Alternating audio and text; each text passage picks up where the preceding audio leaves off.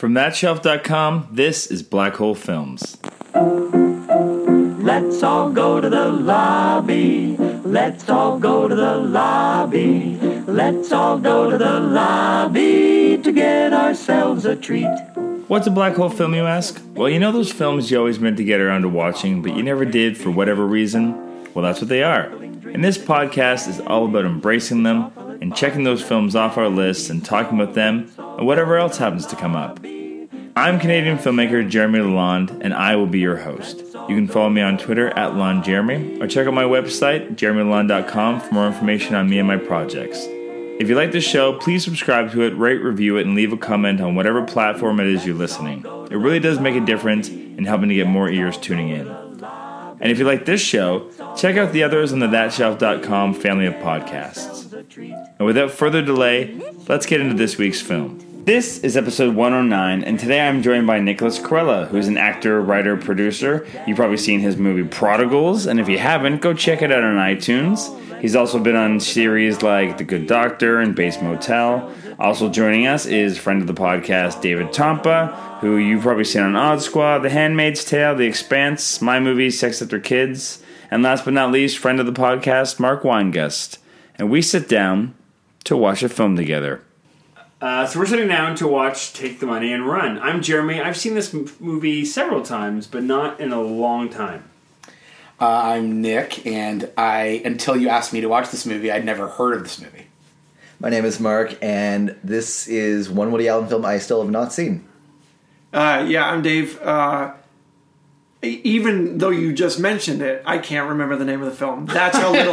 that's how little I know about this film. Take the money Oh, right, right, and run. And run. See, I know the phrase. Actually, I was talking to somebody about this movie. I was like, "Hey, I'm going to watch this movie," and they're like, "What's it?" I'm like, "I don't know. It's a Woody Allen." I'm like, "Bank robber." Or something. Yeah. I, said, I was like, I was like, that's what I said. I just said bank robber. Yeah, I don't even know Yeah, because I couldn't remember the title either. I, I even forgot there was a Woody Allen film until you texted me earlier today. Oh, and and said something about Woody Allen, and, and I was like, oh, oh, cool. Uh, The thing that got me is that I there's you know y- you mentioned or someone mentioned that this is like a seminal comedy film that me you know that, and I was like, what? There's some seminal comedy film that I haven't seen. Well, you know? I don't want to give too much away because there is something that's very seminal about it, but it'll. I mean, you'll figure it out right away. Okay. But I kind of want just you to experience what that is on your own. I'm excited. Without me tipping the hat of it. We'll seminal talk- we'll means lots of semen. Yeah, yeah. Right, It's right. tons of semen. Thanks for ruining it. Just that was what it was. was no, seminal basically means it like No, it kind of like creates something. You know, it, Yeah. it starts anyway. But I won't give that away because that would be part of the conversation for sure. Great. Uh, I mean, it is Woody. So technically, it's Woody Allen's second feature directorial credit because just before this, so he just before this, he did a movie called What's Up, Tiger Lily. But really, all that was was uh, they had bought, and I can't remember the name of it. They had bought in some kind- some Japanese James um, Bond ripoff, right? thriller spy movie. Yeah, Yeah. uh, and it was it was already shot in, in with Japanese actors, and they ba- and basically all Woody Allen did was rewrite um, all the dialogue in English without using any of the story or anything from the original. He just took what was in the scenes and wrote a whole new script based on the movie they they had bought. And re-recorded new dialogue with American actors, and he directed like the voice recordings, and that was basically it. Hmm. So technically, that's his first one, but in terms of like a live action, actual proper filmmaking, Right. This is it. this is it. Oh, how can? And, Wow. And this came out, and and he hadn't really, you know, wanted had desires to be a filmmaker, but his experience on Casino Royale, which he wrote, like he was kind of one of the great joke writers of his, and he was young, you know. Um, and so he uh, had such a terrible experience on how that turned out and what happened on it that he said, "I'm directing the next one. Is I can't possibly make it worse than what these people did with Right. with my with my work." And so he, uh, and then he got carte blanche. He made it cheaply enough that he was able to kind of get the deal where, and he's always had it since then, where he basically gets handed a bag of money to make a movie. He makes it. And no one, no one's allowed to give him a single note that he has to take. That's amazing. People give him notes, but he doesn't have to take them. Right. But but the, but, but with the guys that the budgets stay under a certain amount of money. and any reshoots or anything like that comes out of his salary, and that's stayed to this day. Lucky. Yeah. So, so out of like all the Woody Allen films that you've seen, like I, you said that you hadn't seen this in a while. Like, where do you figure it ranks? Out of like forty films he's made. Yeah, exactly. And I've seen them all. Twenty six. Oh no, I mean in terms of oh fuck, I don't know. I couldn't. I I mean at some point maybe I should sit down and rank them all. Name four that are worse. Oh god, I can name a lot more than four that are worse. Okay, so then we know that it's a, It's okay, not- no, which one's the listen. worst one? Which Here's one's the the, thing. worst one? I will So can- say that it's like this is so. That, I mean, if you know Woody Allen, uh, you know that he has these different phases in his career, right? Where it's just like What? finding his voice. well, and- finding his voice, but it says that like, the earlier films are just very, very kind of uh, segmental and really just jokey. They're almost like sketches strung together. To, f- and then the plot is kind of secondary, right? Right. They're more like a series of sketch shows with a very loose thread, and that's you know that's Bananas, that's Sleeper, that's all of his really early films until Annie Hall, where he kind of has. But even that, you could argue that it's it's pretty segmented in sequences. So it's really probably not until he gets to uh, Interiors and Manhattan and movies like that, which are just following on Annie Hall. and then he goes through a period where he wants to be taken very seriously. You know, and he starts doing dramas and whatnot. And then- crimes and misdemeanors. well, Crimes and Misdemeanors is half and half, but I'm talking about like Another Woman and Interiors. and Stardust Septem- Memories. Well, Stardust is a comedy. Sleeper, uh, September. You know, movies like that where they're just straight dramas. There's no fucking laughs. Like after he did Annie Hall, he did Interiors, which is just a straight drama, and everyone was like, "What the fuck are you thinking?" You know, you just completely. But that was his point in his life. He's like, "No, I want to." You, It's like Dylan with electric guitar. yeah, it is kind of in a way, but so so this is like his very early phase where he's just he's still he's used to just writing because he was the kind of he he- got his um, start on the Sid Caesar show of shows, and he was like 17 years old, I think, and he read somewhere in like a New York paper where it's like some comedian would buy jokes for how like a dollar a joke or five bucks a joke, whatever it was, and so every day after school, high school, he would write like 25 jokes and send them in, and they would buy most of them. And after a while, they're like, "Can we meet you?" And he brought, he came in, and like, "Who the who the fuck are you?" Like he's a child, you Right. know. And so then eventually he wanted to tell his own jokes, and he just he slowly stumbled into every phase of his career and what he did because he got sick of other people butchering what he was doing, Sure. uh, leading up to this, which is You know, you gotta you gotta admire somebody for better or for worse who wants to just have their vision executed. You know what I mean? Like, Yeah. like I think about that all the time. Um, in terms of like, especially with notes or things like that, where you or like when things are even produced by committee sometimes or whatever, where everyone has a say and you end up with this watered down version of a movie instead of like, you know what? This is the thing I want to like. No one says it to a painter, right? A painter paints something and people are like, "That's great," or "That's shit," or "That does nothing for me." yeah. and that's fine. Whereas like sometimes talking about with like filmmaking, it's like we have to try to figure out who's gonna like it. You know, you we could argue need to be that it's happy. like it's it's a lot more expensive to make a movie than make a painting. So that's part that's True. part of that. But I think it's right. It's like I think it was um, Takes a lot more people too. a lot more people. I think it was Soderbergh or one of those guys or one of the Duplass brothers that said used the painting metaphor too. And he's like, you know, they said filmmaking is the only art form where you're kind of like forced into these confines of time and space and that kind of stuff. Like no one goes to Picasso and is like, "Hey, almost done with the red." Because we really got to move on to you painting with orange right now, or we're just, or you know, yeah. we're gonna fuck the day. Right. You know, nobody does that. Nobody asks for the compromises you ask for in in film. But then, but then, but then to follow, I don't know. I don't want to argue. I don't know how many more brilliant paintings there are than brilliant movies, or percentage wise, maybe No, for sure. It's less. but I think the point I'm just trying to make is just that like. If something's supposed to be an art, artistic expression or uh, an execution of your point of view, well, then you want to at least be judged on your actual point of view. Oh yeah, You know what I mean? Like, you know, not someone else's point of view. Yeah. Like, I mean, we were talking a little bit about auditioning today, and I kind of feel that way about that all the time. I'm like, Right, just yeah. let me fucking not get the part my way instead Yeah. of getting not getting the part your way. Please, you know, and so you know, so like you know, like you know, so at least so- you're responsible for it. yeah, at least Yeah. it's like whatever. Let me let me be held accountable for my terrible decision. Uh, Well, speaking and- of which, and- and you're not going to get it anyway most of the time. So Yeah. like, let me let me do a little art right now. yeah. or show you something that you might Instead of- not have expect thought. Yeah, totally. Instead of your paint by numbers.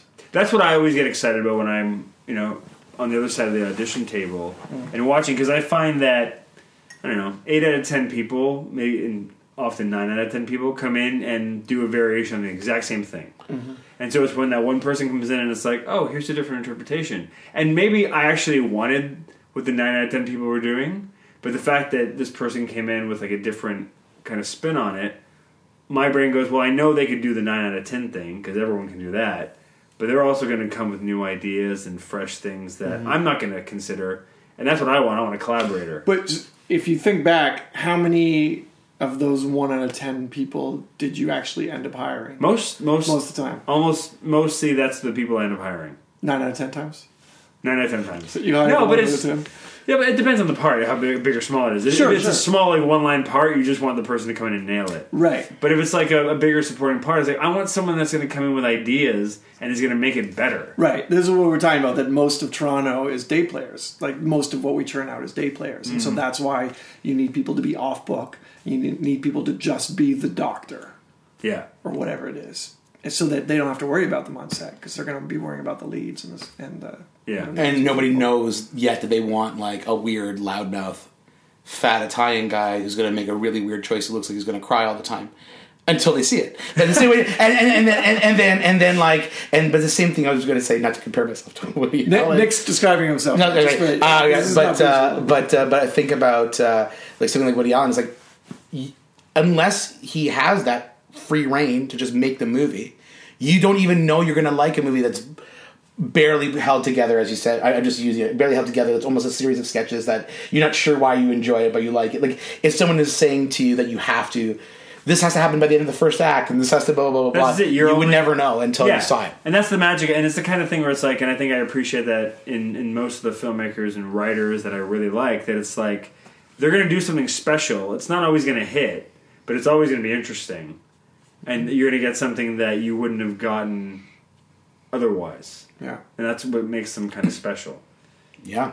Yeah. And I was going to say, uh, not to jump because I because since that we're getting ready to watch the movie, would we be, would it be irresponsible of us not to talk at all about Woody Allen, like I- as a person? I, I don't want to bring it Separate the art political. the artist? I, I'm, I, I'm, I'll be we not- honest.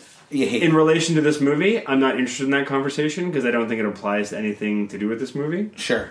uh, and it's not even like an art versus artist conversation of, of separation and whatnot. I think you know that whole thing is, you know, paired in such opinions and think there's nothing is ever concrete in that story in particular compared to others that I think it's just it's just a boring conversation to talk about, you know, who's you know he said she said all that kind of stuff. So that, that's just my kind of feeling on that. But I appreciate you asking. Yeah, I just wanted to like I don't know before you get like the Twitterverse and everything after you know whatever I don't know I don't know how many people tweet at you but uh, you know I just I just I, I I I wonder sometimes just about at least if there's like an acknowledgement or we just gonna be like okay we know this is a thing and we're not ignoring it but we're ignoring it for the sake of watching a movie Yeah, I mean We're not ignorant to it. We're not Yeah. ignorant to it, uh, but we're not watching Manhattan, which I think would be a film that you have to have that conversation if you're I see watching. right You That know? makes a lot- yeah To, to that purpose. Like this is still early on in his career that like this should be like I Also wouldn't say just you- subject matter. and- exactly. yeah. I, I've I've seen the beginning for this film so many times in class, but I haven't seen anything beyond that.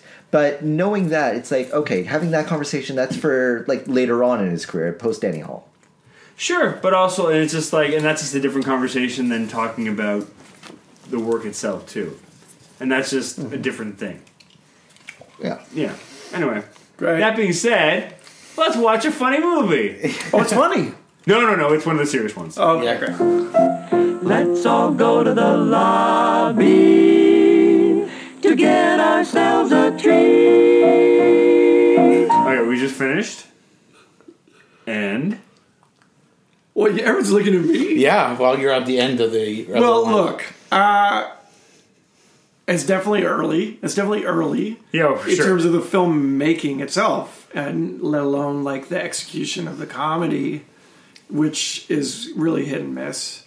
Uh, and and I think it's not just um, the type of jokes, which you know I laughed at a bunch of places, and I didn't laugh at a bunch of places where it was a joke.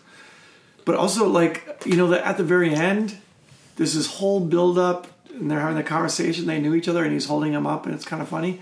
But you can see the guy's handcuffs I saw them too, and then I was like, oh, the, maybe it's a the newspaper. whole time. It's like you just that can't it, it can't be on purpose. I don't think because it, it dimps the joke. So Yeah. so then it's just like a bad mistake, and then like the sound quality is really weird all over. the Well, I want to talk that, about that, that might sure. just be the restoration. I, I have no Oh, idea maybe, okay. because especially in the beginning, like I'm seeing the, the film just like jump around. Right. So I'm not Some sure of if the they cuts, just uh, too. Also, how much of that was improvised? Because the parts that are improvised are are range from like better than nowadays improv and horribly grating. Like for me, So you loved it? The film? Yeah. no, I didn't love the film. Uh, but but it's it's like, despite the fact that I didn't love the film, it's wonderfully charming at points. Like where I can, I would watch this and I'd be like, "Ah, I don't know, but I'll look for the next one that this guy does. That's, Yeah. that's how I that's how I feel about it. Yeah, uh, are are we going down the line? Oh, sure. I think I said Yeah, get initial. I, Why not? love, I love your initial takes, and then we'll jump into. Uh, Yeah, because I was going to say that I I had high hopes. So my wife Michelle is a big fan of Woody Allen. So a lot of things I know about his filmmaking I could see here that I would love to dive into later. But it was one of the things that uh, uh, honestly I had higher hope. I had high hopes. Like, oh, maybe it'll be funny. Maybe it'll be really funny, you know. And then there was like times where I was like, and that first, especially with uh, like the sight gags, like the recurring joke of the glasses. I'm like, okay, I'm gonna love this movie. And then, yeah, it did fall a little bit uh, sh- short for me. But I, again, love to talk more, like, you know, get the initial takes and talk more about certain moments. But, like, yeah, um, I'm interested to see other movies that came out in the same year. 69. 69 was the year it came out. Yeah, because in terms of, like, I mean, obviously there's filmmaking stuff that was, like, weird or whatever. But, You mean comedy stuff? yeah, specifically? yeah I wonder because just maybe it was, like, What was the super. sense of humor back then? Yeah, I wonder if it was, like, like really, like, groundbreaking in terms of, like, style of comedy or Right. something. Well, I I mean, mean, it, it's very like early mockumentary. Like it. It's That was actually something I really Well, uh, appreciated. I, That's, I, it Is was the first one? It's not necessarily the first mockumentary. It was the first one that had a, a, a wide release. It kind of it was definitely one of the pioneers of mockumentary. that and that was one of the things that I definitely thought. I'm like, that's probably why if people, if that we're talking about seminal or important that way, that I actually thought that the execution of the of the mockumentary, the way they did it was really interesting. Actually, to be honest, I felt like more successful than uh, when Harry Met Sally. Do you know what I mean? Like in terms of mockumentary style. stuff, you Oh know what I mean? yeah, I wouldn't consider when Harry met Sally. I know, but you know, know, documentary know what I mean. all, But, you know those elements of it. You know what I mean? Yeah, I guess this was like because it just fell in and out of it being. Like, how could it have been a mockum like a documentary with all the like you know private moments that were on film? oh sure, but that I mean that happens. That happens anyway. Like if you Sure. like this is Spinal Tap. There's all sorts of moments. So it's like, Right. why are you filming this? Right. Uh, So just But looking at the same thing. comedies of 1969, the things that come up are uh, the Italian Job. I don't know why Oh, I that's think we're looking at the same website. I'm also trying to just like Hello Dolly. Uh, not not Paint Your Wagon. My dad loved that movie. So this feels like a, like I mean, if you consider the time, this is probably a real like alt comedy. Oh, this is definitely like, and you know, take the money and run this on there. Bob and Carol and Ted and Alice, which is a great movie if you know that movie. Uh, I mean, this is definitely um, it's it's falling right in line with with counterculture. Like Easy Rider comes out the same year, you know. So I think it's also you know it's I think this movie does well because we're starting to see the breaking of the the studio system and things that are just a little off the cuff that you're not expecting. So something like this is arriving right in time where it doesn't necessarily need to have a linear storyline. I mean, Easy Rider was the movie of that year, right? Mm-hmm. Uh, When's Blazing Saddles? 74. So significantly after. Yeah, but Yeah. but this is but taking money and running. I think is after producers. So if anything, so Yeah, yeah, yeah. I mean, Mel Brooks is already operating at this point. Yeah. Because th- this feels uh, I mean, there's overlap with this in like a mm-hmm. Mel Brooks kind of movie Hundred percent. in terms of the, the, the type of comedy. Yeah, but Brooks came out a li- with a little more polish, I think. Sure, this is his. Well, they're coming first from the same cloth. right. Like they work on Sid Caesar's. Like they do. Yeah. yeah. It- It's just like watching this kind of movie. I try to put myself in the mindset of like like watching it back when like '69, that kind of era, especially with comedy, and I found myself laugh, laughing a lot at the jokes, a lot of the sight gags because. It, it, it's just like um, the phys- the physicality of the humor and just the subversiveness of just you know it, it just goes the other way of what you'd expect it to do Yeah. and it's funny of the way it's being portrayed by Allen, by everybody else around him, and it, it fits it well.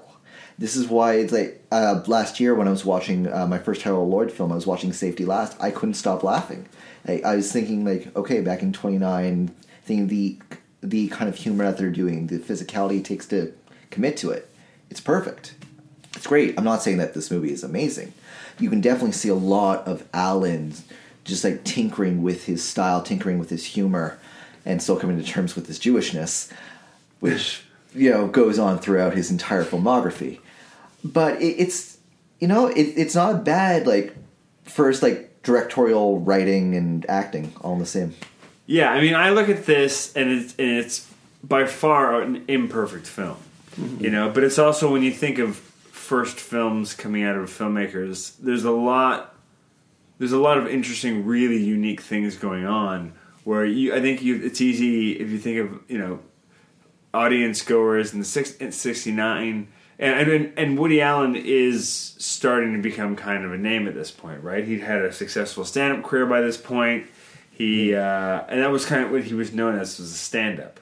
So nobody's going into this movie as an audience member expecting to watch, you know, any kind of, you know, big, you know, Lawrence of Arabia type movie. yeah, you nothing the- sweeping, nothing big idea. yeah, their expectations are not ridiculously high for this movie. It's They like just- a, a something for him, a way for him to like do his bits, almost like a Saturday Night Live movie, where it's Yeah. like you know I you think- get to do all the jokes. so from the sketches expectations are pretty low. So, but I think what you what what, what you come out of this watching this, and I know when I because I definitely didn't see this first when I saw his movie. Is like I, this is the one I had to track down and find a VHS for.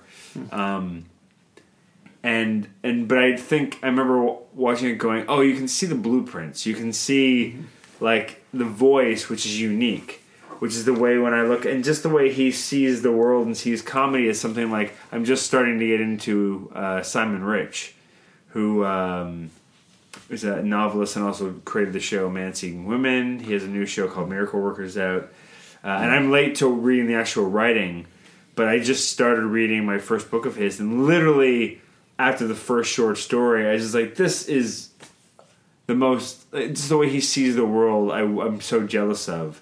And i think you look at some some of the bits and we can get into specific pieces in this. Uh, like i look at one of my favorite bits that i think i've talked about in the podcast before is the bank robber where he has the note with the typo That's great. Right, man. It's a great, man.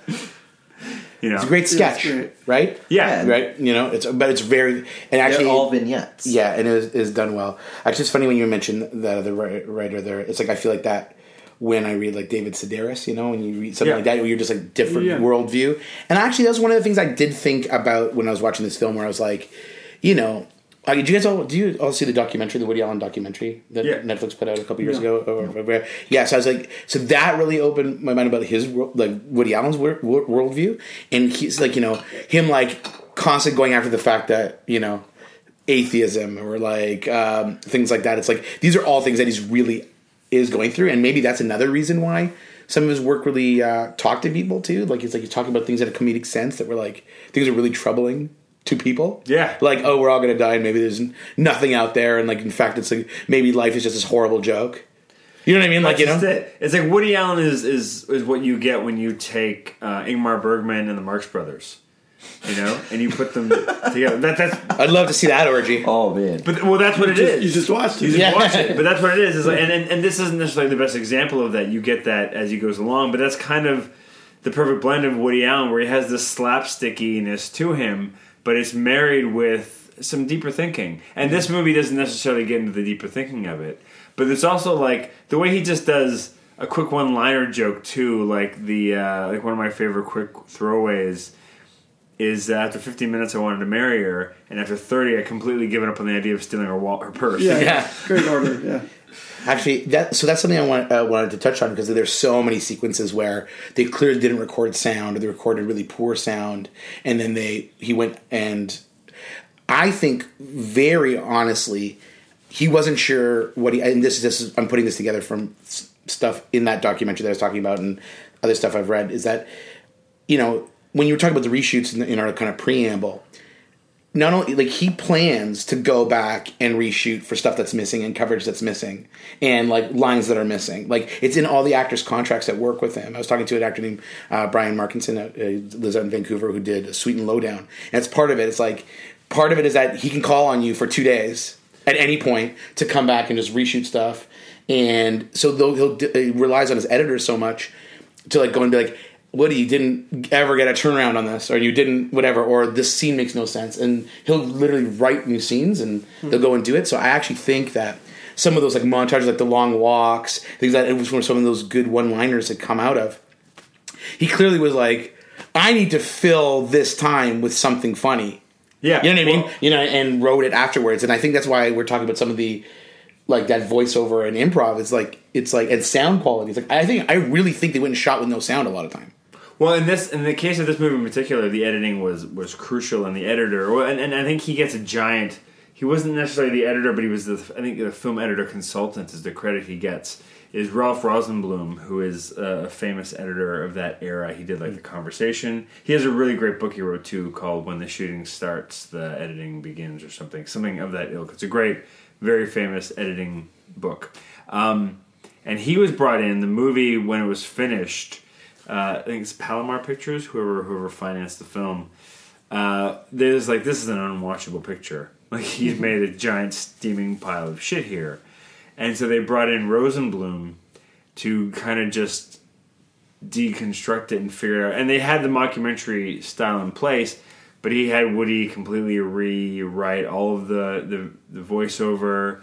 Uh, changed the ending completely. The ending originally had like a Bonnie and Clyde type death sequence for him, um, and I Which I actually would have might have loved actually. and I don't think they actually did any reshooting because I think they didn't have the money for it, and, and he didn't have that in his contract yet. But this is the kind of movie that makes him go, "Oh, I should plan for that, and then I can fix things outside of just having to do it in post. I can actually go back and reshoot things that didn't work and, and fill it that way." But in this one, he was, you know, a lot of the, the stuff that he cut out when Rosenblum was going back through and go, going through the footage. He's like, some of the funniest stuff you didn't even put in the movie. And so he went in, like, whatever narrative structure the film does have is largely accredited to uh, to Ralph Rosenblum for kind of teaching him how to make a flow. Go. So once again, an edit saves the day for for a career. You think But- back to like Star Wars and how, Right. uh, like George Lucas's wife was really the one who saved in the edit for him. I didn't. I don't know that story. I, I don't know that story off the like like fully, but it, it's just like there was so much footage shot, and I think his wife went to him and he's like, uh, and she's like, George, this movie doesn't make sense. You need to like knock it down to like this, this, and this, and that's basically in in a nutshell how Star Wars was saved. And it's like you have no beginning, so let's just say this is part four. Essentially, Wah, wah. Uh, Uh, do, but did you say that he went?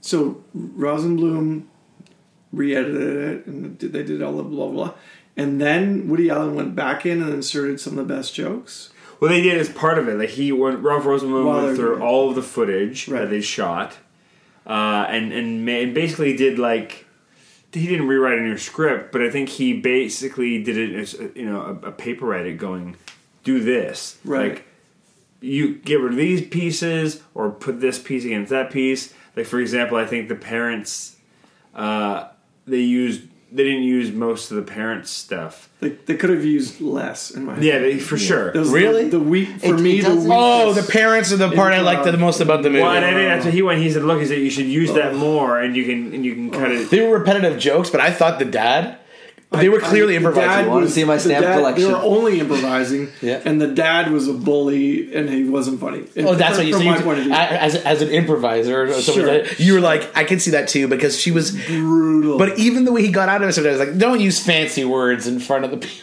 yeah, it's, it's all it's all like stuff you've already heard before that are all like pat boring. Now you've heard it before, but in mm. 1969, had you heard that stuff before?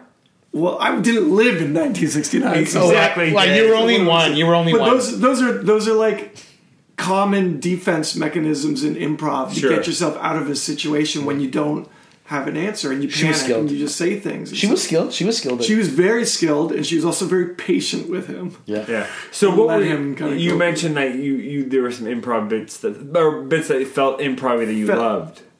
Well, sure. The, so so when it started with the mockumentary, I was like, oh, okay, that's this is early for that, I think. And then the first three uh, people that were being interviewed, I was like, I buy all those people.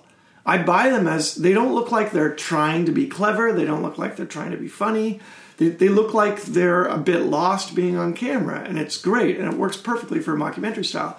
And that's my major complaint with most uh, mock- modern day mockumentaries is that it doesn't feel like someone is being interviewed. It was at the same cadence as like Modern Family, right?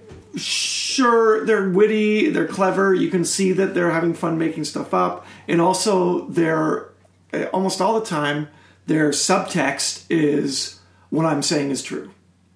Like that's the tone of how Yeah. they make up all their bullshit is with this subtext of this is true, this is true, this is true, and no one speaks like that. That's not anyone's subtext when they're being interviewed, Yeah. except for someone that's lying and making stuff up. And that's and, And they didn't do that for the first three. It was really good until the parents came on, and there was a shit show. Yeah, yeah, yeah. From my point of view, But it's interesting because because there's there's quite a there's a few times in Woody Allen movies where he repeats the, that technique. Uh, there's the movie Zelig, that's the, the documentary style. There, but then there's also a couple of like Sweet and Lowdown. I believe there's some documentary things that are cut in uh, into it. There's a couple. There's at least there's those two. I think there might be one or two more. Uh, but every time, like he does, it's such a great job of casting those people that feel like real, regular people that don't feel like actors. Actually, I love that about a lot of the cast, where I was like, I felt like half the people they found off a truck. You know what I mean? Uh, but I like that about, uh, especially the mockumentary folks. Until we got to the end, where it felt clever. Like the guy with the toothpick who was talking about, you know, yeah, it got worse as it went yeah, on. pushing the joke, but but like yeah. the, yeah, his first teacher. Actually, I loved the. Uh, maybe again, this is where well of different taste in comedy. I loved the uh, psychiatrist describing the Yeah, uh, the one. cello. Like While the patient is listening. Oh yeah, like you know, but I, actually, in some of those scenes, I really liked watching the like extras, like the the or like the guys in the chain gang who didn't get to say anything, who were like having like, like their mugging moments on camera.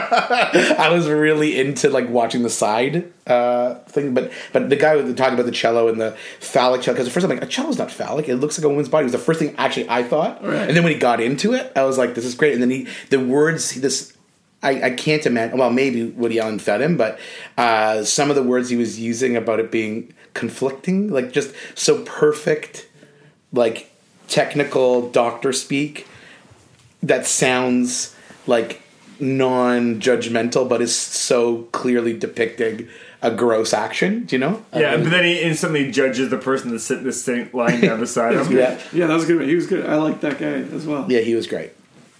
He was great, but I, I'm surprised. Know, that, so I was gonna say like I think one of the reason, reasons why I like like the dad too is like I just really like. I feel like there's not these like old when you find these old actors that just kind of like give it. You know, they're just like interesting people and they speak in interesting ways and they like have interesting voices in terms of like they found so many of those in this movie. Like I really enjoyed that. You know, like it's like when you watch like uh who like the Coen brothers or whatever find really good real people. Do you know what I mean? Or like, or what, what was it? Uh, Alexander Payne's movie, the one, the black and white one, Nebraska, right?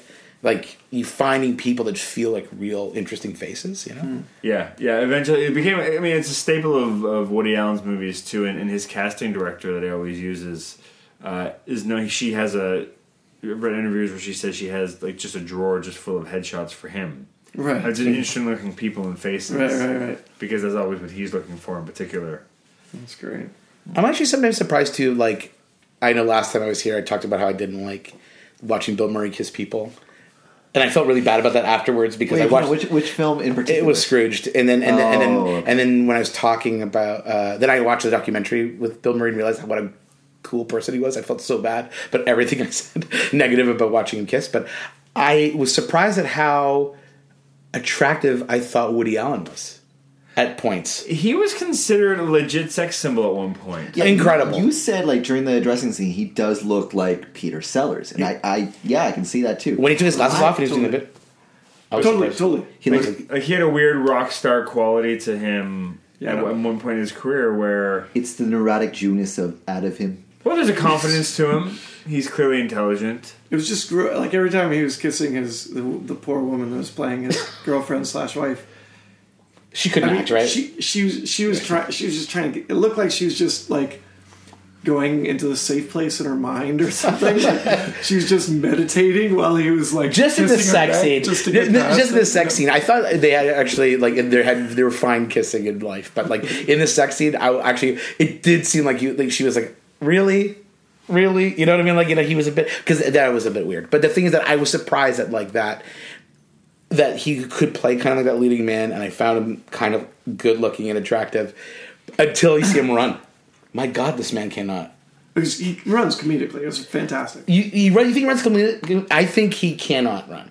Well that's the point. Oh, I don't know. I don't know if he's trying his hardest or not. I don't really care. He's just when he runs, it's awkward and funny. Yeah, he's it's doing that. brilliant. Yeah. he's doing it on purpose. It's great. There's a lot of slow running in this movie, though. Well, that, but that one part uh, where you, it's a super wide shot outside the prison wall when he's making the escape, and he's running fast in front of everyone. He's booting it like he's going really fast in that in Yeah. that shot in there too. But He was he's an athletic guy. Like he was always a sporty kind of guy. you know what surprised me the most? He's a ginger. Yeah, you didn't know Yeah. that? No clue. Yeah. In my in my head, he's got just black hair and certainly no freckles. Well, brown for sure. in my head, well, dark brown or whatever. Yeah, yeah, but yeah. but no no freckles for sure. And this is like so when he they were showing him as a kid first, and this is redhead kid with freckles. I'm like, uh, I that's obviously Two of because of the glasses, but like, But that's like- what the fuck? But there's there's there's tons of his movies where he, he casts like a younger actor to play him as a young age. Like Annie Hall has a, a ginger kid I playing just him. don't remember that. Huh. Yeah, I just didn't remember it at all at all. Seth Green plays like his younger counterpart in Radio Days. Oh, that's great. Great casting. Seth Green is he's like the lead of that movie is when he's eight years old, and Woody Allen isn't even in the movie. He just does the narration for it. Radio Days is a great movie too. It's, it's a beautiful film about nostalgia. I haven't seen it. Oh, Radio Days is great. So then, having watched this like years later, you know, like last time you've seen this, what do you like pick up any new things or just? No, you know what it is? It's kind of like when I look at this, is like I kind of let the flaws just wash over me because there's there, Having seen the there's rest of his tons of there's just Yeah, but it's I think with this one, it's just kind of like going to see a concert of a band I love, and I just want to see the greatest hits. I want to see the parts of the. I, I, don't. I don't want to think about the part, the songs on the on the record I don't like. Right. I'll just kind of like grab a drink that, during that point or go to the bathroom, and my brain turns off. But it's like I want to see the greatest hits, and for me in this movie, the greatest hits are like the Gub scene, uh, and even though some of the jokes when I watch them now, I'm like, yeah, it's not as amazing. When I first time, like the first time I watched it, and he and he he does the the the mock when it, it, it, basically ripping off Dillinger escaped once by carving Yeah, a piece of wood and using shoe polish. Right. And so he's done a bar of soap here, and of course he would have gotten away with it if it wasn't for the damn rain. You know, like I was just wa- I remember the first time watching it, going, "That's." I don't know if I I laughed out loud, but it was one of those times where I'm like, "That's very funny." You know, and I think there's a lot of those, just little things like the physicality of the folding shirt machine. Right. It looks like it could take your fucking hand off. Yeah. I think that would have been funnier to me if I already knew how those were supposed to work. Because as I was watching it, I'm just like, Oh, it doesn't work at all. what's supposed to happen here? Because, well, I mean, but when it's used properly, it's a wonderful machine that's a phenomenal mechanical engineering feat. Yeah. Folding a shirt.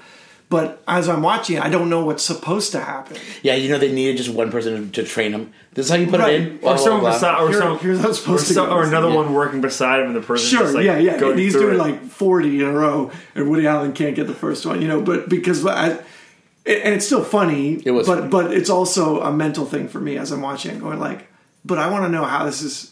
I, this is cool. I think this is really cool. I want to see how it works. Yeah. I want to, you know, it's that's it was a bit distracting in a way. Yeah, and for me, if there's one scene in particular that I think influenced like me as a writer, uh, in terms of just writing comedy, it's the scene when just before they go to the bank robbery, and he's talking with his wife, and he's like, "Where's?" And she's like, "What are you gonna wear?" He's like, "I'm gonna wear this shirt." It's like it's in the laundry. He's like, "Oh, "I was gonna wear it to the."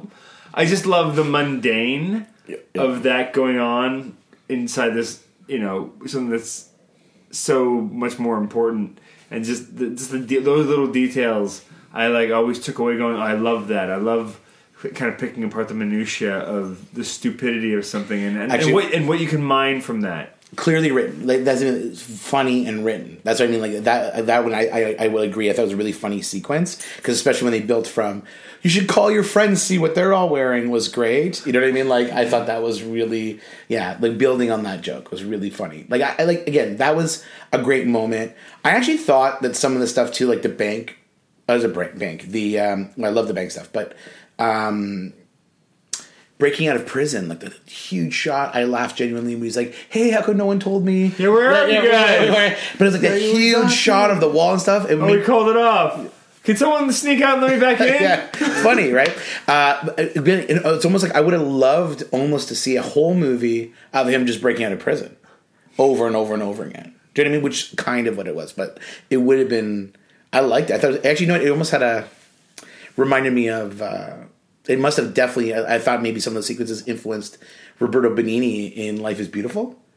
I know that sounds crazy. Oh, but I it could- it no, I felt a lot of that sort of like Is is a s- Images. similar sort of buffoonery? yeah Yeah, sure you know? I mean, like you know, I don't know. I mean, there's a lot less Nazis in this movie, but you know, I just like thought zero I yeah, there's that's right. zero Yeah, that's in right. this movie. Yeah, Well, that we know. No, for sure, but I think I think I, I I'm- I'd be shocked if Benigni wasn't a fan of Allen's and wasn't influenced by him to some extent. I mean, he's in one of his later movies. He's in um, the Rome one. Yeah. To Rome with Love, I think it's called. Yep, he is in that one. Yeah, One of the lesser, definitely the lesser comedies, but still interesting. What I really love about the way it's filmed is that there's so little shots. There, like, there's barely any coverage to go over some of the jokes. So, example, like the him breaking out of prison uh, when he doesn't find out about the plan. Again, going back to just that wide of the wall. And it's just like you don't need a close up of every other prisoner. You just have the voiceover. It's like, hey, you didn't find out about it, and everybody joins in laughing. Yeah. And then you get Well, uh, it lends itself to the mockumentary format where where you wouldn't. I mean, you could argue in this one it stretches credibility because like where are these cameras and why are they following him? Yeah, yeah, Yeah. for sure. Some dumb jokes. Another dumb joke I loved was when he put a camera in an inconspicuous place. It was in the loaf of bread. I thought that was pretty. I funny. hate that joke. I hate that joke because There's no logic to it. there's zero. There's like I There's not don't even a mind- hole. If you want to use, yeah, exactly. If you want to use a loaf of bread, great. But like, what's going on with this loaf of bread? Where's the camera? Where's the hole? subverts your expectations Where's and makes it he's funny. holding it right up to his face. Yeah. It's and and if you're gonna do that joke, for me, the way that he did it, I need it. I need it for a half second, and then that's it. He, he didn't mind anything by well, doing the it. for following Yeah. joke Oh, after I, that. I agree. I just thought I laughed. I, I, I didn't I didn't. I didn't anticipate at all. When he's like, I had a camera in an inconspicuous place, and so the camera Yeah. pushed, but but starts going over this way, and I'm like, okay, where's the camera going to be? What's the gag? And then it cut out to him with the bread. I died. And I think, now and that's, to- and yeah, I think need that's to cut the, away from it immediately. Yeah, sure. Yeah, and I think that's just in the nature of com- modern comedy editing versus Sure. then. Because I think back then it's like people were probably laughing at it, so they let it sustain, right? Uh, where now it's just like I think now if you were to take this movie and go, just paste it up for modern comedy, you'd probably cut 15 minutes out of it without losing a How long scene. was that movie? It's 85 eight- minutes. It felt long. Yeah. 85 85? minutes. 85 minutes was not long.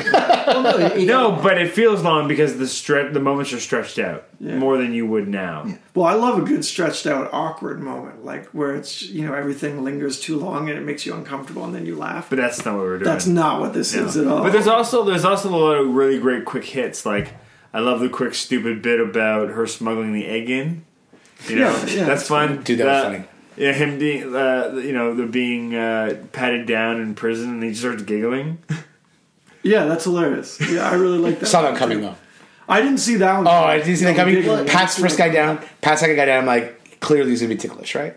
right? No, yeah, I didn't Ah. so. I didn't. I didn't predict. No, but that's a style of comedy that just like it's it's uh, laugh after laugh after laugh after laugh. It's just like joke, joke, joke, joke, joke, and see what sticks. It's the same thing of like what the Zuckers would do in Airplane or what Mel Brooks would do in Blazing Saddles. It's just you keep getting bombarded by these jokes. Yeah, and if you don't like this one, the next one's coming, Coming right right back. but that, that's really that. That's not how this film struck me at all. It, it seemed like there was a, like long sequence and then a quick semi unrelated joke, and then long sequence and then a quick semi. So there were a lot of them, but they weren't fast and furious jokes in the same way that it would Yeah. be for airplane or Yeah, I can I can see that, but it's just like with each joke being a vignette, and then you know hearing how really this has been edited in like such a like I wouldn't say Frankenstein combobulated way. No, it's Frankenstein. I mean, I look at this as him just really experimenting with a whole bunch of different to- Yeah. tones and styles and types of comedy.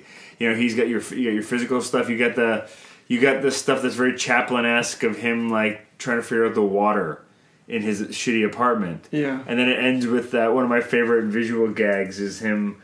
Walking Walking, out out and the music changing, and then he walks back in and it pans back, and you see that he's still got the towel on.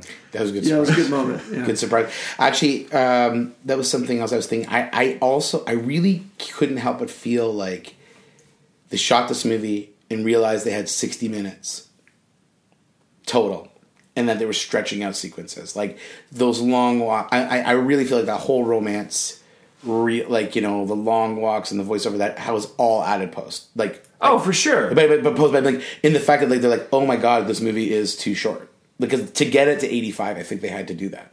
Oh, maybe. Yeah, because there would have been a minimum broadcast or theatrical requirement, I imagine. And 85 feels like the number. I mean, imagine being his investors and being like, It's seventy two now, isn't it, for a feature? Yeah, yeah. I mean, I think I think now it's uh, Well, yeah. I think anything for over 60 broadcasters, anything over 60 is fine. but still, it's like, when's the last time you watched a 60, a 60 minute movie in a movie Dumbo, theater? Dumbo's sixty four minutes. Dumbo, the Disney one? Yeah, Is it? I never knew that. I guess that makes sense. It's too scary for kids. I couldn't watch it. It's messed up.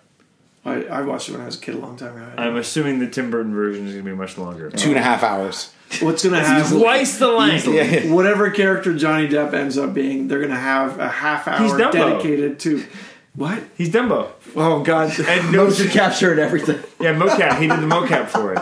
You didn't know that? no, I don't know anything. I'm kidding. I'm kidding. I'm, Okay, okay, but he's gonna be in it. He's gonna be some character that's sort an important supporting character, and then for no reason at all, they're gonna cut to a half hour of his backstory oh. because that's what he does in every one of his movies with Johnny Depp, and it makes me want to vomit. We don't need to know that Willy Wonka's father was a dentist. Shut up. But then Christopher Lee. Put him in a, a different film. It's not Okay, okay, we're getting way off track. Yeah. You needed to know that uh, Wa- uh, Wonka had trauma, Dave. No, not important. You're right. Not important. Yeah, I don't love the the Willy Wonka remake. No. I want to know about this actress that played his uh, wife. I thought she was lovely and charming, but then when it starts to get more involved, Do you think English it's was her clear that she's very, very new. Do you think her English is her first language? I kept thinking her English was Yeah. not her first language. Yeah, it is. she. Well, that was she was the she. He wanted his actual wife to to play that part, uh, and his actual wife is the woman who is interviewed doing the the bit about how it's like I think he's a genius. I just thought he was a schmuck. Oh, Oh, yeah. she was great, by the way. yeah, it was really good. She was so funny. She funny. does a perfect like um, pronunciation of Schlemiel, and I love it. Yeah, she well she was married to him, so Yeah. she that's Louise Lasser, and yeah, that was his first wife or second wife, first wife, uh, and she is in I think she's in Bananas. There's a bigger part in Bananas or something. Well, I thought she was great. She was really funny. She was a funny interview because even though it was like a witty interview, you could tell you know she could tell she was Yeah, an she did it actress. well. It Yeah, was exactly. funny. You could tell funny. she was an actress, but she did it great. funny. I just thought, how could this person? How could this? There's something in there. Like he's just, you know, he really played me. You just thought he was an idiot. You know, like so. It Funny. really convinced me. It was such. Yeah, she really sells it because her point of view, you know, her subtext isn't "this is true." Her subtext is "I can't believe I didn't." Didn't this realize out," this you know? beforehand. It's it's so He's a it's so mastermind, yeah. amazing. Yeah, it, it's it's great. It was beautifully done. Yeah, yeah, yeah. So, so you didn't feel, you didn't feel disappointed watching it this time. Oh, and I know what this one is. You know, it's just like I know that it's like it's it's the first pancake. It's you know it's cooked unevenly in certain spots. You know, it's it's not going to be the tastiest thing you're going to eat that that morning for breakfast. But it's like there's But you can't get to the other ones without it. yeah. Well, I mean, I mean oh, most wow. people do. You know, but that but that's just it. It's I think it's an imperfect film. But that's what's interesting about going back. I think you know, th- this is also an era where you know filmmakers got a chance to make more than one film if the first film wasn't perfect. Where it's like we don't live in that era anymore. Sadly, it's like people expect you to, you know, blow the world up on fire and be Damien Chazelle on your first time out, hmm. or you know, good luck getting a second chance. You know, we just don't have. It's kind of sad now. Where like you know, you look at Bergman's first films and they're fucking awful. Hmm. You know, and the, but those that was in time when less films were being made, and so you got a chance to kind of figure your shit out a little bit. But they also weren't making shorts. So we make shorts now to kind of do that and work out our kinks. Modern filmmakers. I was gonna say that for sure what was fresh about this movie, I'm gonna assume at the time, but you're saying Mel Brooks was already making movies, but still felt like a fresh point of view. Do you know what I mean? That's what I mean. Like even though there was like like che- like you know cheesy. You know what? Actually, you know what? I started thinking. I wanted to make this point, and I just remembered it now. Is that like I felt sometimes I was watching like a vaudeville show. Yeah, sure. Do you know what I mean? Like Yeah, oh for sure. you know, just so I was like, oh, but because then you forget how all the how old everybody is. Like that. No, not to be like whatever. Even when talking about 1930 Yeah, in the movie, it was like, oh, that was like a reasonable amount of time. That's like I was talking about like 1980. Mm. Well, that was 1989. Woody Allen was born in 1935. This is 69, so he's 34 years old at the And time. And he's always looked like that for the next 30 some odd years. That's just it, right? But it's also he was. I mean, that was the kind of guys that he was writing for Bob, Bob Hope and those guys, right? When- And, and he was a Catskills comedian at some point. He was doing those kind of things. So that's the kind of that's that's kind of what you're getting to some extent, right? But you're getting. But I think what you walk away from, and I, you know, I- we already kind of said this, but I think what you walk away from this film going, despite its imperfections, you go, it's like that person has a voice. Yeah. And this film is not perfect. I think Dave said this really well. That, but I will. I want to see what he does next because I'm, I'm curious and I'm interested. And, and the movie after this is Bananas, I believe. Yeah. You know, and I don't know if you've seen Bananas or not, but No. Bananas is like a, is a great satire I've on on war. Like he's playing kind of like a Castro type character, but he's also playing. There's a bunch of stuff going on, but He plays Fidel Castro. no, no, no. He's no, playing. Fidel Castro like dictator of a fictional country? Yeah, Right, but he's. he gets mistaken for something. Yeah, Oh, okay. Okay. It's like a yeah. it's okay. yeah. It's one of them. that yeah. makes more sense. I was I was going to say too that. Um, oh God, sorry. I'm talking about point of view. This is really good for podcasts, just to forget what you have to say. Um, Yeah, it's real. Yeah, it's really real. Uh, when you're talking about point of view, you're talking about bananas. Oh yeah, this is the question. Sometimes when I watch movies like this, I, I try to separate myself. I'm like, I'm like, but do I actually? I'm like, do I like it though? You know, I can. I, we start talking about things about like the voice of the time and all that kind of stuff, whatever. And then because I, I remember, you know, I remember a younger person than me one time saying like, yeah, but it sucks now. You know what I mean? Like you know, like you know. Sure. So so and, and- and then part of me is like, but are you supposed to? Like I shouldn't say supposed to. I, I, I see value and appreciate something for its time, right? Yep. But at the same time, it's like I'm surprised it came out on Blu-ray. I'm surprised there was enough demand for it that people would still want to I was shocked it. too. I thought I, I I've been looking for a copy of this on a digital format for forever, and then uh, is it Kino Lorber? Yeah. who put it up. Yeah, yeah. Kino. They had so I think and someone actually sent it to me saying, "Hey, did you know this was out?" I was like, "Oh shit," because I hadn't watched it, and I, and I don't have a VC. I do have a VCR somewhere, but uh, yeah. I mean, I. I, I remember some bits being funnier than than they play now, for sure. Sorry, Mark, what were you going to say? No, was um, something that I talked about earlier about you know just putting myself in the mindset of like when this came out and like is it funny? I can't really compare it to how it plays in today's standards in today's comedies. But what I always like is just being again being in that mindset and thinking, okay, for its time, this is really funny. Do I like it? Sure, it's fine, it's okay. Would I rewatch it? I don't think so. But it's important to actually look back on these times and see how these comedies were made, how they were formed, and how they they were actually influential for its time. So think of it: if you didn't really explore this format, you wouldn't have your Spinal Tap, you wouldn't have your Best in Show, you wouldn't have Um, I'm just trying to think of other mockumentaries. Uh, Popstar, or in a way, maybe not even Anchorman. Like you have like satires that make fun of, yeah. Uh, like let's say this um, take the money and run is a satire of like true crime documentaries about famous criminals Yeah, stuff like that exactly. I mean, it, it's the kind of thing where it's like, yeah, if you put this on for a twenty-year-old now, would they like it? No, without the context of history and, and all that kind of stuff, it's like probably would not play very well. You know, but that might be true. But also, I think there's a lot of people that you know are of the younger generation that just don't want to watch old movies anyway. Yeah, I mean, it's hard to tell. I, I don't know why.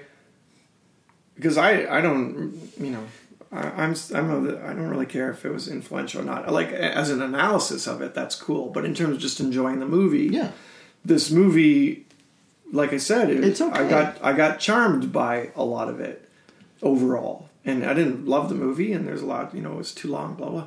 But it was, there's something about it that was really charming, and and that doesn't have anything to do with you know the the influence of it or like blah blah blah. There's you know you could see that there's something in there that. And I think that I think that well, maybe that's just me, but there's probably a lot of people, including twenty year olds, that would also be charmed by it. I would, th- I would like to think so. I definitely wanted to see where it was going. I think it, it lacked a climax. You know, I might have preferred a Bonnie and Clyde shootout. You know, and uh, why, why is no one no one else likes it? I like it. I like Yeah, it. yeah, well yeah. no it, You know, I'd love to see the scene. yeah. Yeah, it depends how they do it. Imagine how It's graphic you find out. Find out it's just totally graphic. The reason they to cut it out is just like she gets shot like eighty five times. He's like, "Oh, sorry. It could be hilarious if you do it, if you do it right. Yeah. Hey guys, I think that's a remake. Uh, no. No. The 85 no, not really. He's, he's halfway through getting shot. He's going to ask her if she wants a cup of coffee or something like Yes, what I mean. It's like, oh yeah, oh okay. some weird nonsense. Are you gonna be okay? Yeah. Yeah. Uh, the well, one fun fact is that they shot all the prison scenes at San Quentin, oh and they used real prisoners. Oh, Wow. They they, they those used the guys in the background doing the laundry stuff and everything. yeah, all it's all real prisoners. I mean, they had actors in there with them, uh, and what they had to do is they had to put um, stamps on the actors that were glow in the dark. I had this special glow in the dark thing.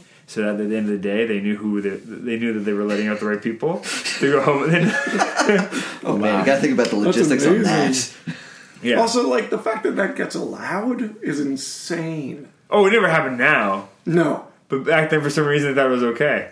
Yeah, because the whole movie was shot in San Francisco, and so they were shooting. okay that's why i was able to recognize um, like the restaurant scenes like oh that's the one from vertigo Yeah, Yeah, you did say that, and I was like, what "Are you sure?" it's like yeah the red background the red background it's like so iconic we gotta put that in the IMDb goofs or whatever. I have not. Not goofs. Just the yeah same. no the location. trivia Well, Whatever. when he was cutting out the glass, you could see the whole crew, or I don't know if it was just random people in the reflection. Oh, I didn't see that. across the street, just watching. I missed it. And also at the end, when they're all chained together in the house with the old woman.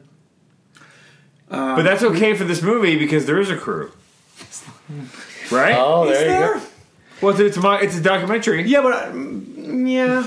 No, it is technically. Well, but not really. That's what I was all, gonna those, say. all those scenes, those that they're conceit- filming, the- they're not. I mean, the conceit isn't fully realized because, as I said, there's like a lot of No, private. were you Yeah. Not in expecting a anything realistic more than, than what it should have been What? Are you ex- were you expecting it to be like, di- you know, No. them totally hidden?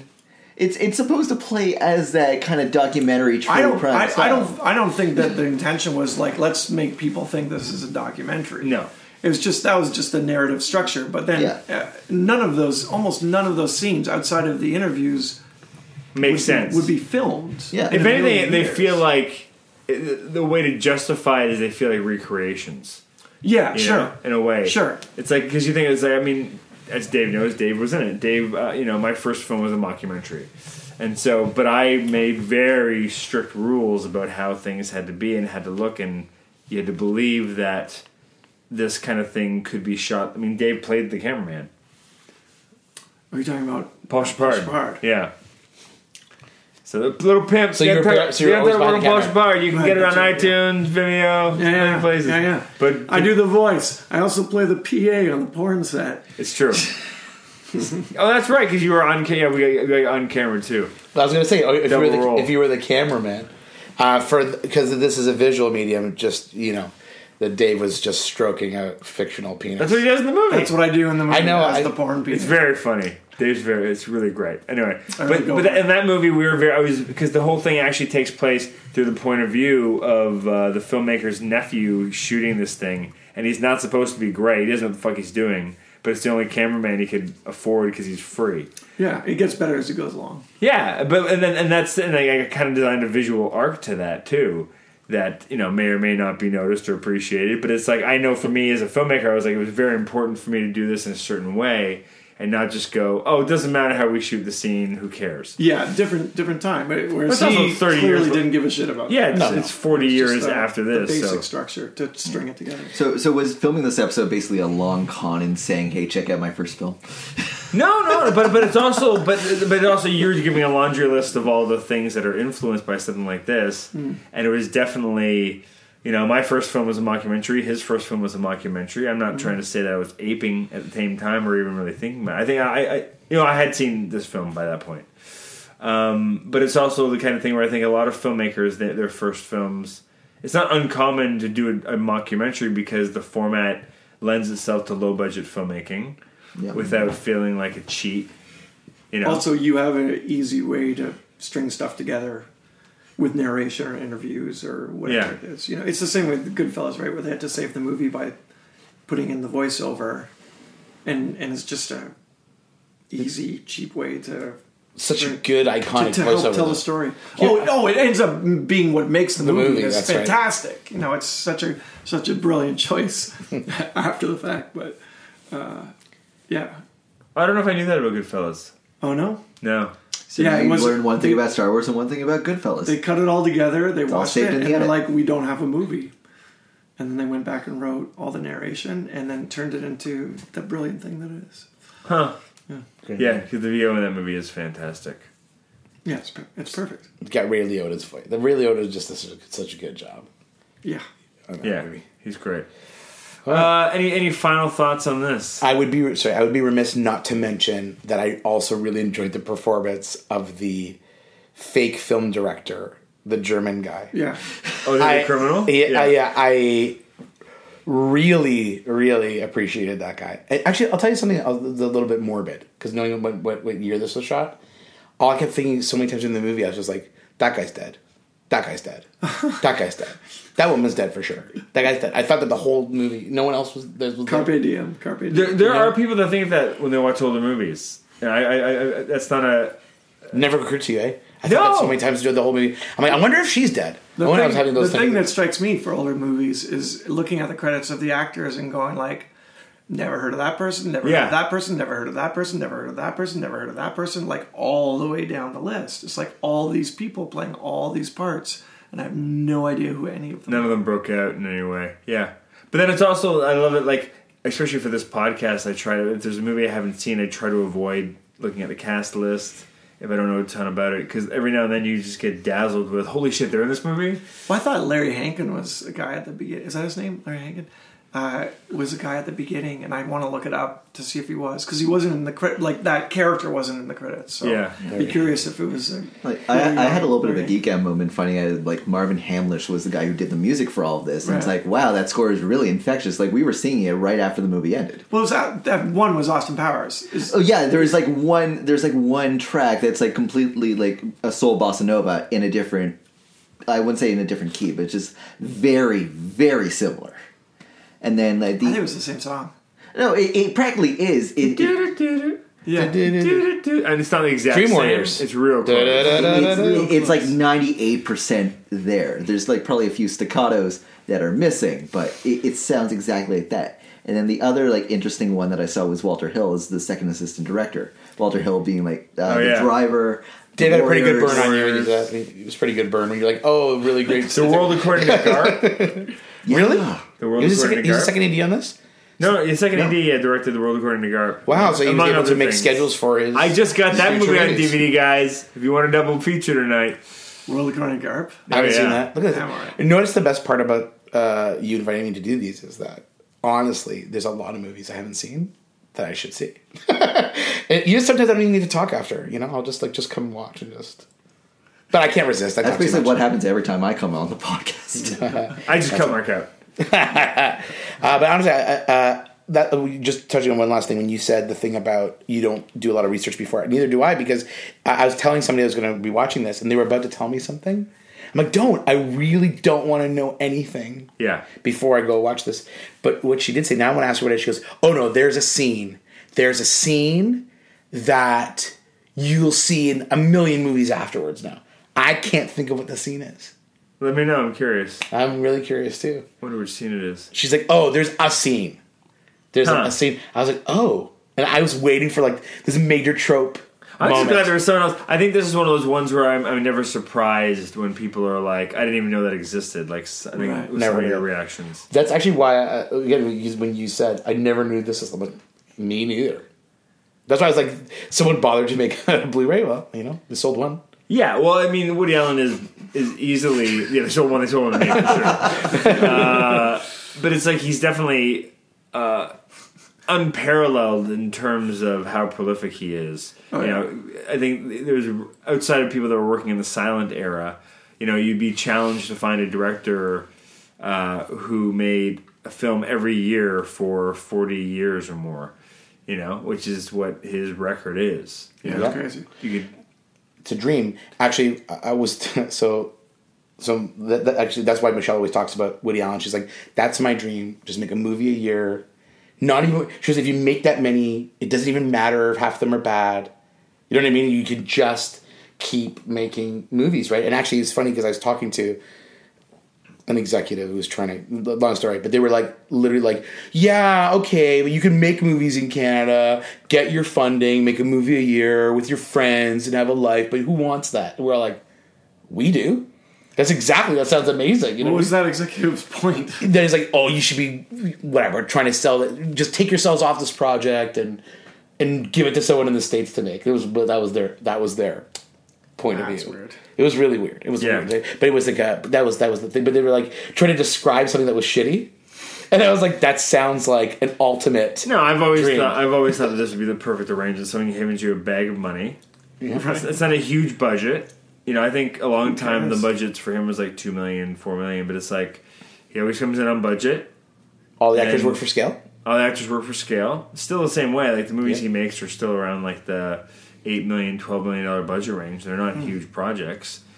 You know, it's like Sweet and Lowdown took him twenty years to get made because it was period and there was all these extra things in it. He just they wouldn't give him that much money, hmm. so he couldn't just get anything made. He had to work within certain confines, but within those confines, he was given complete artistic freedom. Right.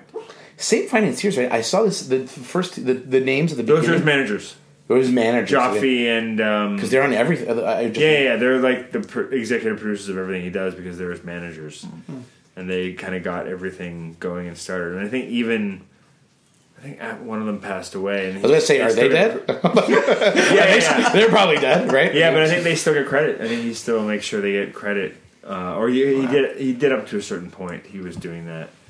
Uh, yeah, Sorry about the dead. No, it's all right. You're just having a bit of a midlife crisis. It's Oh, okay. no, no, We all go guys! I realized I was gonna die when I was four years old. I've been uh-huh. obsessed with it ever since. Like, I, I- there's not a moment that goes by that I'm not thinking about like, this could be it. oh yeah, any day I have a day that's not productive, I'm like, well, that's one of the days I just absolutely fucking wasted in my finite time on this planet. Yeah, I do that all the time. wow. Yeah. Oh, if you if you start racking up all the time you've wasted on this planet, you're. It's it's not a good day. You just think about like the hours and hours of masturbating when I was like 15. I was just You know what I sitting here? Like- talking to you guys. This is time I'm never gonna get back. And on that note, click. yeah. Uh, no. get final Thanks for sharing this. Honestly, I never, I can honestly say, I probably never, ever, ever would have seen this movie had you not done Yeah. this. I would never have seen it. I'm not going to see it again. I'm happy to have seen it. Yeah. No, I'm just excited that you know I can start to slowly go through his filmography. Hopefully with you because there's a lot that I just haven't seen. I just want to get your perspective on this because like grow, growing up in the very Jewish household and you know Woody Allen just being like the thing within Jewish culture that's just really fascinating for some reason. It's like I never grew up and understood why. I love that the Jewish community has embraced somebody who completely like hates the Jewish religion. Because he's one of us. Yeah, that's it. It's like, eh, you might be atheist, but you're still one of us. Yeah. Eh. Well, we'll just find a week mark where we can just sit down and marathon the Yeah. entire. Well, I've got a bunch on Blu-ray. Blu-ray. That's good. Okay, we, we can make this happen. I'm, I'm happy to go through. I couldn't do it. No, I'll pop in and out. I'll be selective about it. So if we do like Broadway just- Danny I'm so Rose, and then crimes and, that sort of and misdemeanors, and then like Bullets Bullet, over Bullets over Broadway, great. those are all great. There, I mean, if there's he's some. not in it, there's a better chance that I'm going to. Actually, you know what? I'll tell you. I love him as an actor in the movie that everyone hates, but I love. Scoop. Have you guys seen that movie? my mother-in-law. That's one of her Never favorite movies. Dude, he is so funny in that movie. I quote that. I quote him in my life from that movie. He's very funny. I think it's the last one he acted in, actually. No, no. He. I mean, he he was in this TV show he did on Oh. Amazon. There, but he's been. I mean, that was 2002, I think, Yeah, it or that pretty was a long late. time Wait, ago. It was pretty late. Scoop. Yeah, Yeah, Scoop yeah. was 2006. somewhere in there. Yeah. He's been in. I don't know. I was a, teen, I was, I there, was a there teenager. I was a there teenager. was a fair stretch between him acting though. for Oh wait, sure. no, uh, he was in like Fading Gigolo a couple years ago. The one. Yeah, with but John that, that Turturro. wasn't that wasn't him. No, no, it was John Turturro directing and then having him play. Yeah, yeah, yeah. There was There's- another one like Paris Manhattan is like a French foreign film, and like this girl who's like really obsessed with Woody Allen films, and then he shows up for, like a cameo towards the end. Oh, good for, that's nice of him. Yeah. Uh, I mean, there's a ton. Like I, I've, I, I Don't have, ask me how I know this. No. Don't you laugh at me. but dude. I have No, all. I. You know, I have all of his movies, and I've slowly been able to upgrade the VHSs over as I've been finding the DVDs. And there's a couple I haven't found yet that I'm also like, eh, do I need to find that one? Right. Like another another, another woman is one where I'm like, eh, I don't know. Never. Another, it's just I don't think I'm ever gonna watch. It's it's one of the dramas. There's a handful of dramas. I can't say that there's a lot of the dramas that I love. Hmm. I think he's doing interesting things in them, but Match Point. Is that was one of his movies? yeah, Match Point's great. Match Great Point's one of his better Yeah. dramas. You didn't like that movie? I did not like Match Point. Oof, oh, no. I did. Three different movies rammed together. I didn't like it. Oh, I like that movie. There's parts about Match Point that I think are really great. It's definitely his best straight drama. Take that for what it is. Oof. I don't want Well- to watch any of his other ones then. Dramas. No, well, that's. I mean, I would I would say those aren't my. None of the dramas would make my top ten. Right. You know, outside of maybe, maybe Match Point does. Match Point. I, like, I was- I thought it was like a hot movie. I thought everything about it was really good. Uh-huh. It's I like movies with a lot of hot sex.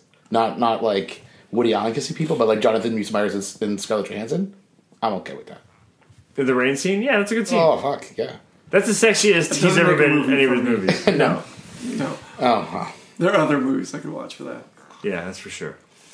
Uh, well, thanks for coming over, gents. I like that I managed to work in that I like a hot movie. That and Masturbation Yeah, we've come full circle. And scene. Jerk. Let's all go to Thanks the for joining us for Take the Money and Run. Black Hole Films is a proud member of the That Shelf Podcast Network. You can listen to other episodes of our show and other That Shelf podcasts on thatshelf.com. Please subscribe, leave comments, spread the word, do all the things that let others know you like the show and how they can check it out. You can find me on Twitter at Lon Jeremy and go to Facebook and join the group Black Hole Films. And until next time, go watch something you've never seen before. Thanks. Let's all go to the lobby to get ourselves a treat.